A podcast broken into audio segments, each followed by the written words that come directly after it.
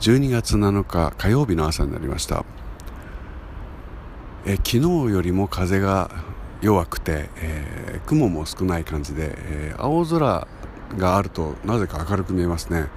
えー、不思議です、えでももちろん朝日は全くこれから上がってくる最中で全く暗いんですけれども、えこの寒さ昨日より寒いのか寒くないのか分かりませんけども楽に感じます。もしかしたら一日で少し慣れてしまったのかもしれませんね。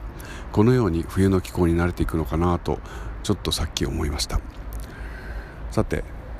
こうした1分キャスティングを毎朝続けてきていますけれどもこれと同時に毎日更新しているものがあって